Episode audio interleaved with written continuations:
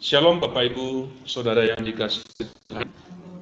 Mari kita akan membaca satu bagian firman pada malam hari ini yang saya ambil di dalam kitab 2 Korintus pasal yang pertama ayat pertama sampai dengan ayat yang ke-11.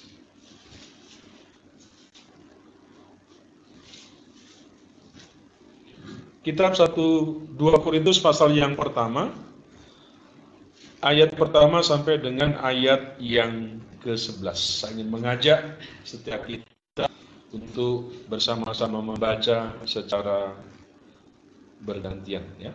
Saya akan membacakan ayat ganjil ayat genap Bapak Ibu Saudara bacakan sampai dengan ayat yang ke-11. Demikian bunyi firman Tuhan. Dari Paulus yang oleh kehendak Allah menjadi Rasul Kristus, dan dari Timotius saudara kita, kepada jemaat Allah di Korintus, dengan semua orang kudus di seluruh Akaya.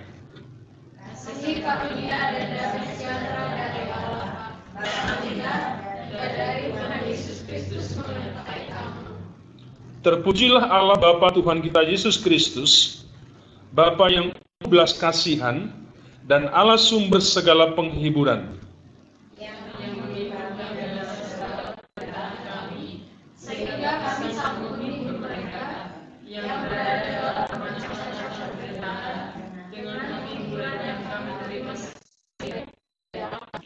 Sebab sama seperti kami mendapat bagian berlimpah-limpah dalam kesengsaraan Kristus. Demikian pula Kristus kami menerima penghiburan berlimpah-limpah. Jika kami menderita, hal itu menjadi penghiburan bersama kami. Jika kami dihibur, maka hal itu adalah untuk penghiburan kamu. Sehingga kamu berada kuat dengan usaha dan menderita kesengsaraan yang sama seperti yang kami derita juga. Dan pengharapan kami akan kamu adalah teguh karena kami tahu bahwa sama seperti kami turut mengambil bagian dalam kesengsaraan kami, kamu juga turut mengambil bagian dalam penghiburan kami. Sebab kami mau, saudara-saudara, supaya kamu tahu akan penderitaan yang kami alami di kecil. Beban yang kita lakukan atas kami adalah begitu besar dan begitu berat, sehingga kami harus asal kami Bahkan kami merasa seolah-olah kami telah dijatuhi hukuman mati.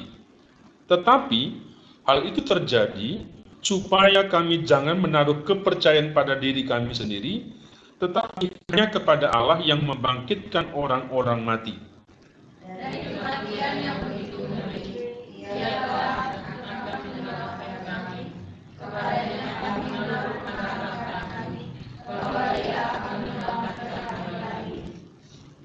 Karena kamu juga turut membantu mendoakan kami, supaya banyak orang mengucap syukur atas karunia yang kami peroleh berkatnya banyaknya doa mereka untuk kami.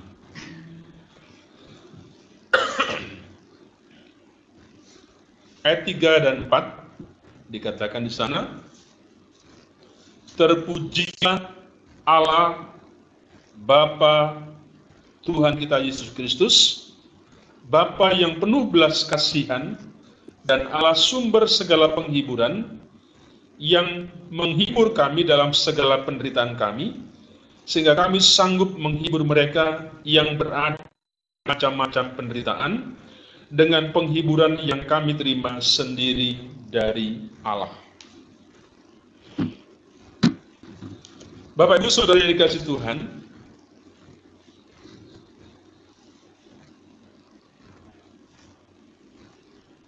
Saya mengutip sebuah perkataan daripada seorang filsuf Jerman namanya Fredrik. Dia mengatakan seperti ini. Apa yang tidak dapat membunuhmu membuatmu kuat. Ya. Apa yang tidak dapat membunuhmu membuat kamu membuat kamu itu kuat.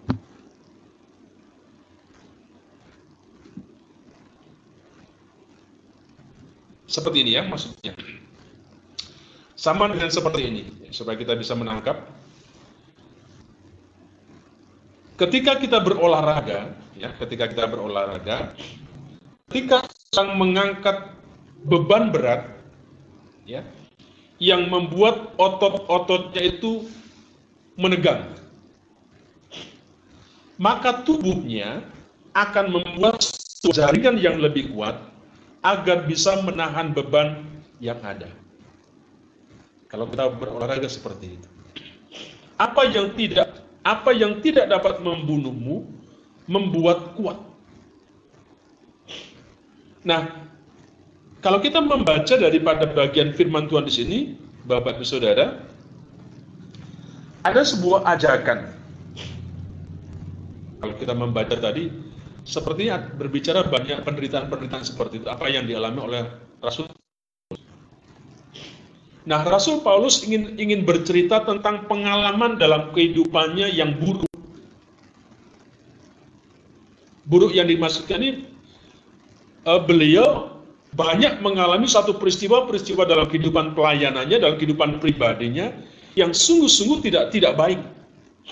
Yang sungguh-sungguh tidak bisa menyenangkan di, dalam kehidupannya. Ya. Itu yang dikatakan tadi itu yang disampaikan tadi, yang kita baca. Nah, tetapi menarik Bapak Ibu di situ, hari ini kita diajak, apakah pengalaman buruk yang kita alami, ya,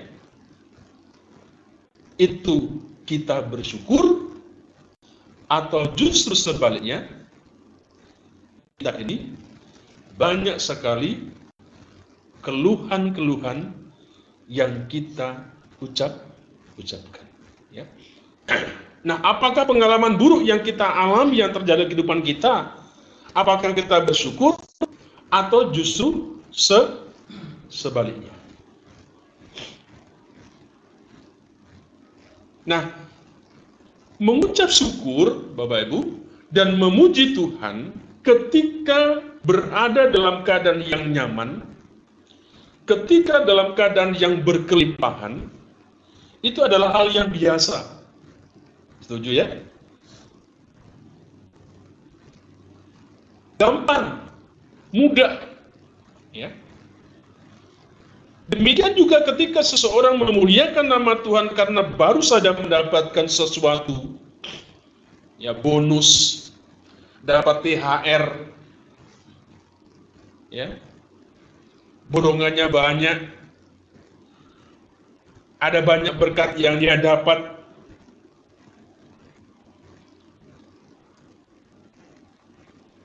Sembuh dari penyakit, tiba-tiba dipanggil dapat dapat dapat orderan, dapat rezeki. Mudah seorang untuk memuliakan tuh Tuhan. Ya. Nah, bagaimana mengucap syukur kepada Tuhan saat berada dalam penderitaan. Dalam masa-masa yang buruk. Bisa nggak kita mengucap syukur dalam kondisi yang pengalaman-pengalaman kita yang buruk?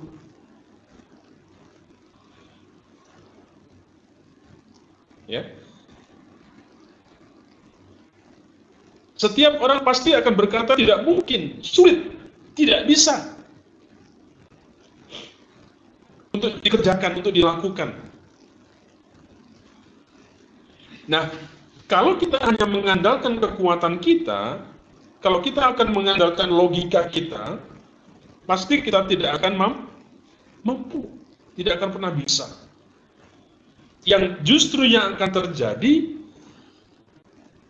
bukan sebuah ucapan syukur, tetapi banyak perkataan-perkataan yang kadangkala tidak menyenang, menyenangkan. Nah, Bapak Ibu perhatikan apa yang dituliskan oleh Rasul Paulus di sini. Ya. Ketika Paulus menuliskan setelah dia mengucapkan salam di dalam awal, awal suratnya tadi, ya. Rasul Paulus kemudian menyatakan rasa syukurnya. Ya, tadi pertama dia salam, ya. Dia sampaikan salam, salamnya. Setelah kemudian ayat yang ketiga, dia memulai ayat tiga, dia katakan ucapan syukur. Dia mengucapkan syukur. Nah, uniknya, Bapak Saudara, rasa syukur ini bukan atas kondisi Rasul Paulus yang baik. Ya, yang dialami oleh oleh oleh penerima surat, melainkan atas pengalaman buruk yang telah dialami sendiri oleh Rasul Paulus. Jadi ketika dia mengatakan seperti itu, ketika dia menuliskan seperti itu, kondisinya bukan dalam kondisi yang baik. Perhatikan ayat 9 sampai ayat 11 di sana. Di sana diberikan sebuah gambaran bagaimana pengalaman buruk yang disebutkan oleh Rasul Paulus. Ya. Itu pengalaman-pengalaman buruk yang dialami oleh Rasul Paulus sebagai penderitaannya besar yang dapat berujung kepada ma maut. Nah, pengalaman buruk yang yang seperti itu mengajarkan kepada Rasul Paulus ya agar tidak mengandalkan kekuatannya sendiri. Ya. Tidak mengandalkan logika logikanya tetapi yang yang yang yang di, yang dimau adalah supaya bagaimana melibatkan Tuhan, ada kekuatan Tuhan ketika di masa-masa yang buruk. Di masa-masa yang penuh dengan perbedaan.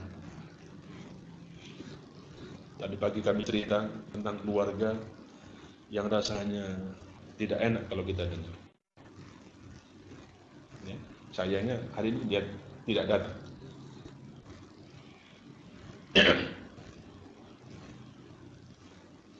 Jadi Bapak Ibu Saudara Tuhan, nah pengalaman di sini mengajarkan sekali lagi agar kita tidak mengandalkan kekuatan sendi sendiri. Pagi-pagi tiba-tiba ada datang orang nangis-nangis. Kenapa? Karena suaminya di PHK, karena di rumah kan gimana mikirnya kayak dia sendiri Chansin itu berapa berapa ratus yang dimakan kalau kita lihat data di negeri kita ngeri takut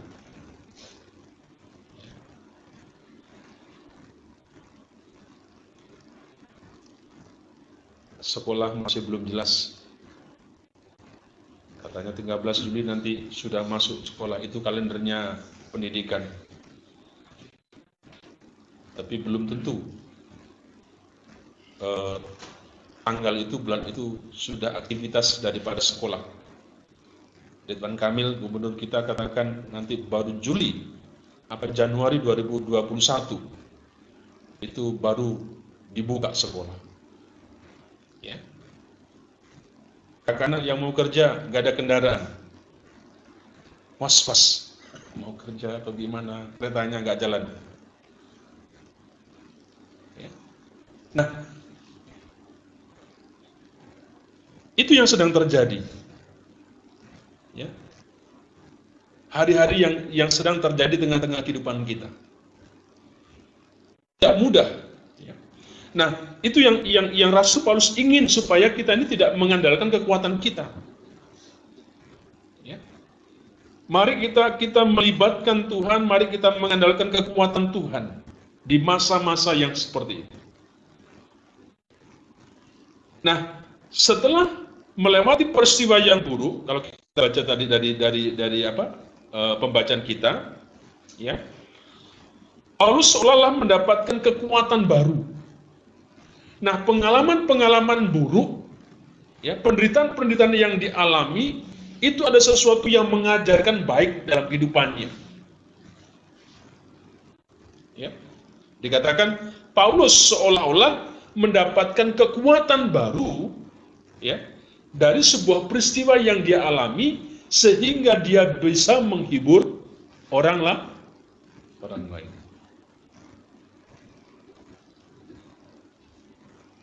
sebenarnya bisa testimoni kesaksian gitu kan kayak keluarganya Bapak Friska dulu dua-duanya kerja kemudian semuanya PHK tapi hari ini masih bisa eksis ya kan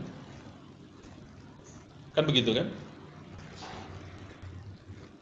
betul loh Mama Rizka ya Hah? Dulu jelas tiap bulan gajinya sudah kelihatan hari ini kira-kira satu bulan setiap bulan jelas nggak ini kita Iya kan? Tapi kadang-kadang kita kita bisa bingung gitu loh.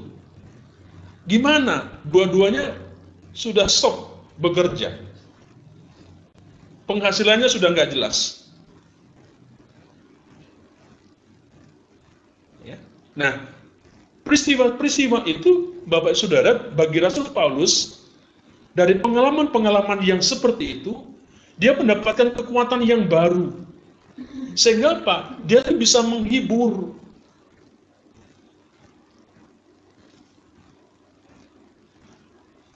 Kalau kita ngomong jangan khawatir, jangan takut, kita ini sudah mengalami. Dari dari mana? Dari pengalaman-pengalaman buruk. Kami keluarga sudah bercerita kepada Bapak bagaimana pada waktu waktu sebelum kami datang ke tempat ini. Kami sudah cerita bagaimana sulitnya kami di, di kampus. Ya.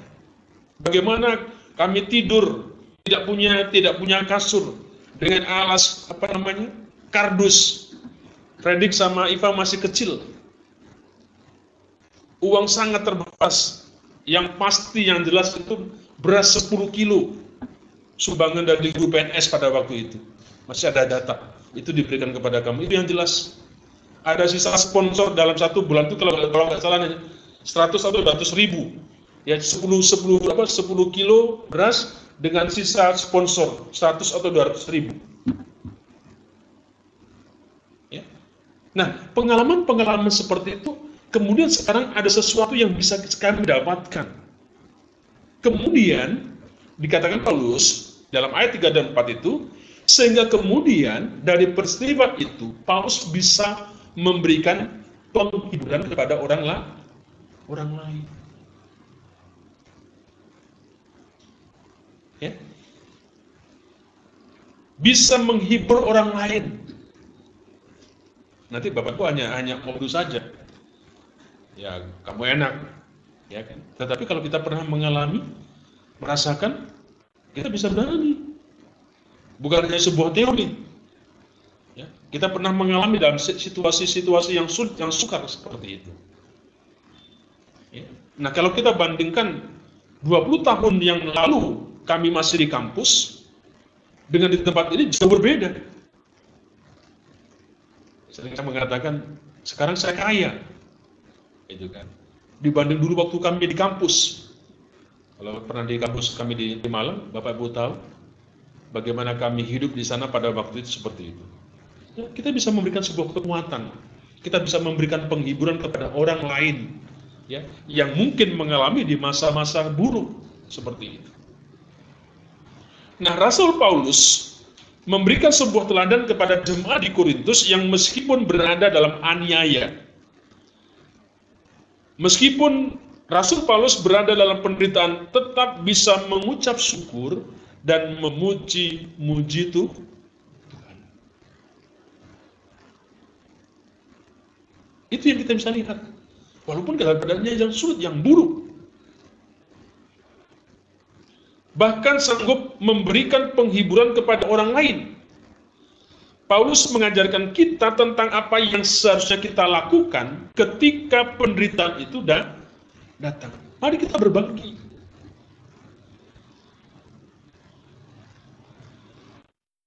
Ya.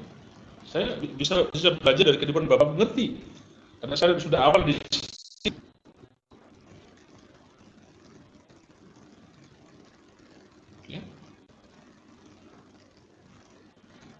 awal-awal kena itu dia punya masalah dengan motor. Nggak tahan. Pak nggak bisa. Pokok bisa dikembalikan. Kalau sekarang mungkin dibayar sama dia. Dulu nggak bisa nggak sanggup. Kita bantu. Nanti kalau sudah punya duit, ibu ambil lagi.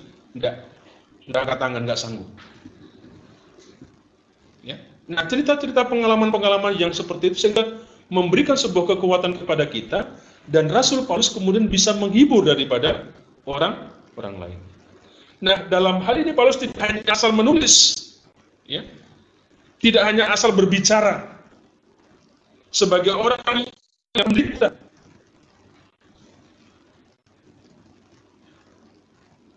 Kalau bicara tentang penderitaan, tentang tentang mas pengalaman buruk, kencang rasanya kami di tempat ini. Bapak Ibu tahu bagaimana kita di sini. Awal-awal saya main di tempat ini tahun 99, pingin rasanya pingin pulang. Jangan melihat uh, sekarang kondisi kita seperti ini. Kalau kita melihat 20 tahun yang lalu tempat ini pulang, roh. Ya. Masih sepi, ilalannya tinggi rumahnya, masih begitu-begitu. Tempat fasilitasnya masih luar biasa, terbatas banget.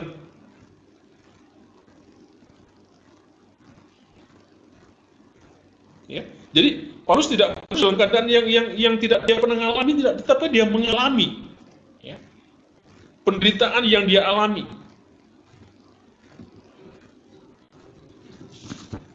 Bapak Ibu rasanya kalau kita bicara begitu lebih lebih mantap kalau kita ini punya pengalaman. Tidak hanya sekedar berteori, ya. Nah, sekarang pertanyaannya mengapa Rasul Rasul Paulus masuk walaupun dalam penderitaan? Ya. Yang pertama, alasannya karena Tuhan senantiasa memberikan sebuah penghiburan kepada anak-anaknya yang menderita. Bapak Ibu dengar itu. Tuhan senantiasa memberikan penghiburan kepada anak-anaknya yang menderita. Kalau kita bicara dalam keseharian, setiap awal semester ajaran baru di tempat ini selalu gaduh yang punya anak. Aduh Pak, bagaimana anak saya? Mau sekolah dan sebagainya. Saya berkata, ah, itu sudah sudah keluhan yang klasik. Ya yang ono yang ini yang ono. Tetapi akhirnya apa? Ujung-ujungnya endingnya anaknya semua bisa lulus. Ya nggak tahu gimana bagaimana caranya Tuhan pelihara bagaimana caranya Tuhan menyediakan membutuhkan melengkapi saya tidak tahu persis. Jadi Bapak Ibu kenapa mengucap syukur? Karena Tuhan senantiasa memberikan penghiburan ya. Nah, dalam situasi yang sangat sulit, pertolongan, penghiburan Tuhan nyata dibandingkan ketika dalam keadaan nyaman.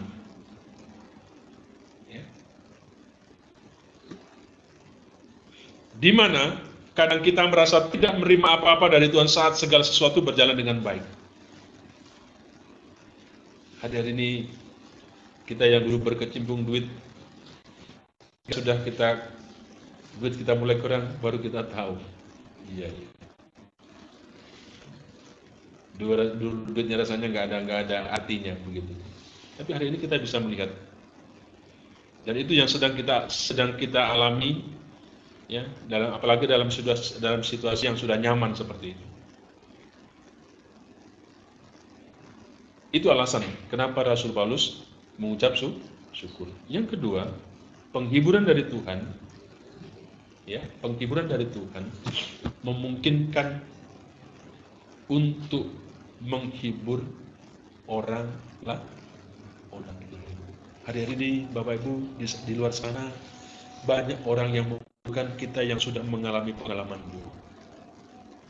Ceritakan tentang bagaimana Tuhan itu berkarya dalam kehidupan. Hibur mereka. Apa yang kau alami, apa yang kau rasa hibur mereka. Ya. Bapak Ibu Saudara Tuhan, pengalaman buruk sangat mungkin dialami oleh setiap orang, siapa pun itu. Bahkan orang yang salah sekalipun bisa saja mendapatkan pengalaman buruk. Namun, ingat, kemalangan bisa juga dikarenakan karena kita beriman kepada Kristus. BLT, BLT pemerintah saya dengar Kemarin tiba-tiba saya dicegat di dekat Unus dengan ibu-ibu. Siapa ibu punya nyegat, ternyata bicara tentang BLT. Pak, di sini nggak ada orang Kristen dapat BLT. Tapi ada tetangga-tangga saya yang dapat BLT. Kenapa? Karena kamu mungkin Kristen.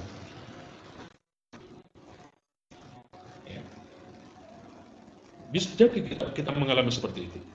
Belajar dari pengalaman Paulus, setiap orang percaya dapat melewati peristiwa buruk apa pun kalau ya ia berjalan bersama dengan Tuhan. Apa pun pengalaman buruk, ketika engkau bersama dengan Tuhan, ketika engkau berjalan bersama dengan Tuhan, kita bisa melewati peristiwa yang bu, yang buruk. Tadi siapa namanya uh, direksi TVRI itu, dia berkata menarik perkataan orang baik, kumpulannya orang baik. selalu pas gitu Kalau orang baik kumpul dengan jahat itu nggak bisa, nggak cocok. Komunitasnya juga yang sama. Ya. Bapak itu sebuah. Jadi kalau kalau satu misal di tempat ini, kita kita selalu berpikirnya yang yang yang positif, yang baik. Kalau ada teman yang biasa bicarakan tentang orang lain, kita nggak senang. Ah, kamu diam, jangan ngomong orang lain. Tapi coba, kalau orang itu kumpul dengan orang-orang yang sama-sama senangnya gosip, iya kan? Kumpulannya orang yang begitu, cocoknya dikumpul dengan orang yang gosip. Jadilah semakin sip. Tapi coba kumpul dengan orang yang tidak suka ngomongin orang. Tidak cocok, katanya begitu. Saya pikir, pikir benar juga ya. Orang benar kumpulannya orang benar yang baik. Ya. Orang yang senang-senang doa, kumpulnya tidak mungkin dengan orang-orang yang tidak senang doa, tidak senang ke gereja seperti itu. Karena dia nggak tahan. Jadi, mari Bapak Ibu, apa pun kondisi kita, kita kita belajar dari apa yang yang dialami oleh Rasul Paulus, kalau kita bersama dengan Tuhan, seburuk apa pun kondisi kita, kita pasti bisa melewati. melewati. Ya. Bahkan kita dapat melampauinya dan kita bisa menjadi lebih kuat dan mampu memberikan penghiburan kepada sesama kita. Sesama kita. Jika kita setia kepada Allah, pengalaman buruk tidak akan membunuh kita Ingat itu.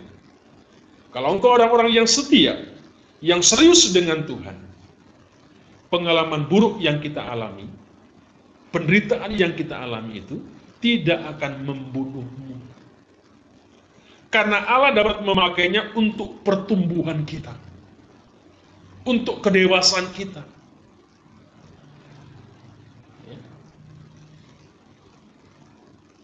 Kadang-kadang Tuhan mengajar kepada kita. Tadi saya cerita dengan satu keluarga datang ke rumah karena ingin mau datang pagi ibadah jam 10 karena dia tidak tahu mau gabung dengan kita, jadi nggak ibadah. Kita cerita tentang sebuah keluarga begitu. Bapak Ibu, di tengah situasi sulit, ya Allah sedang memproses kita menjadi pribadi yang tahan, yang tahan uji. Di situlah ada kesempatan bagi kita untuk membuktikan bahwa iman yang kita pegang adalah iman yang sejati. Ya.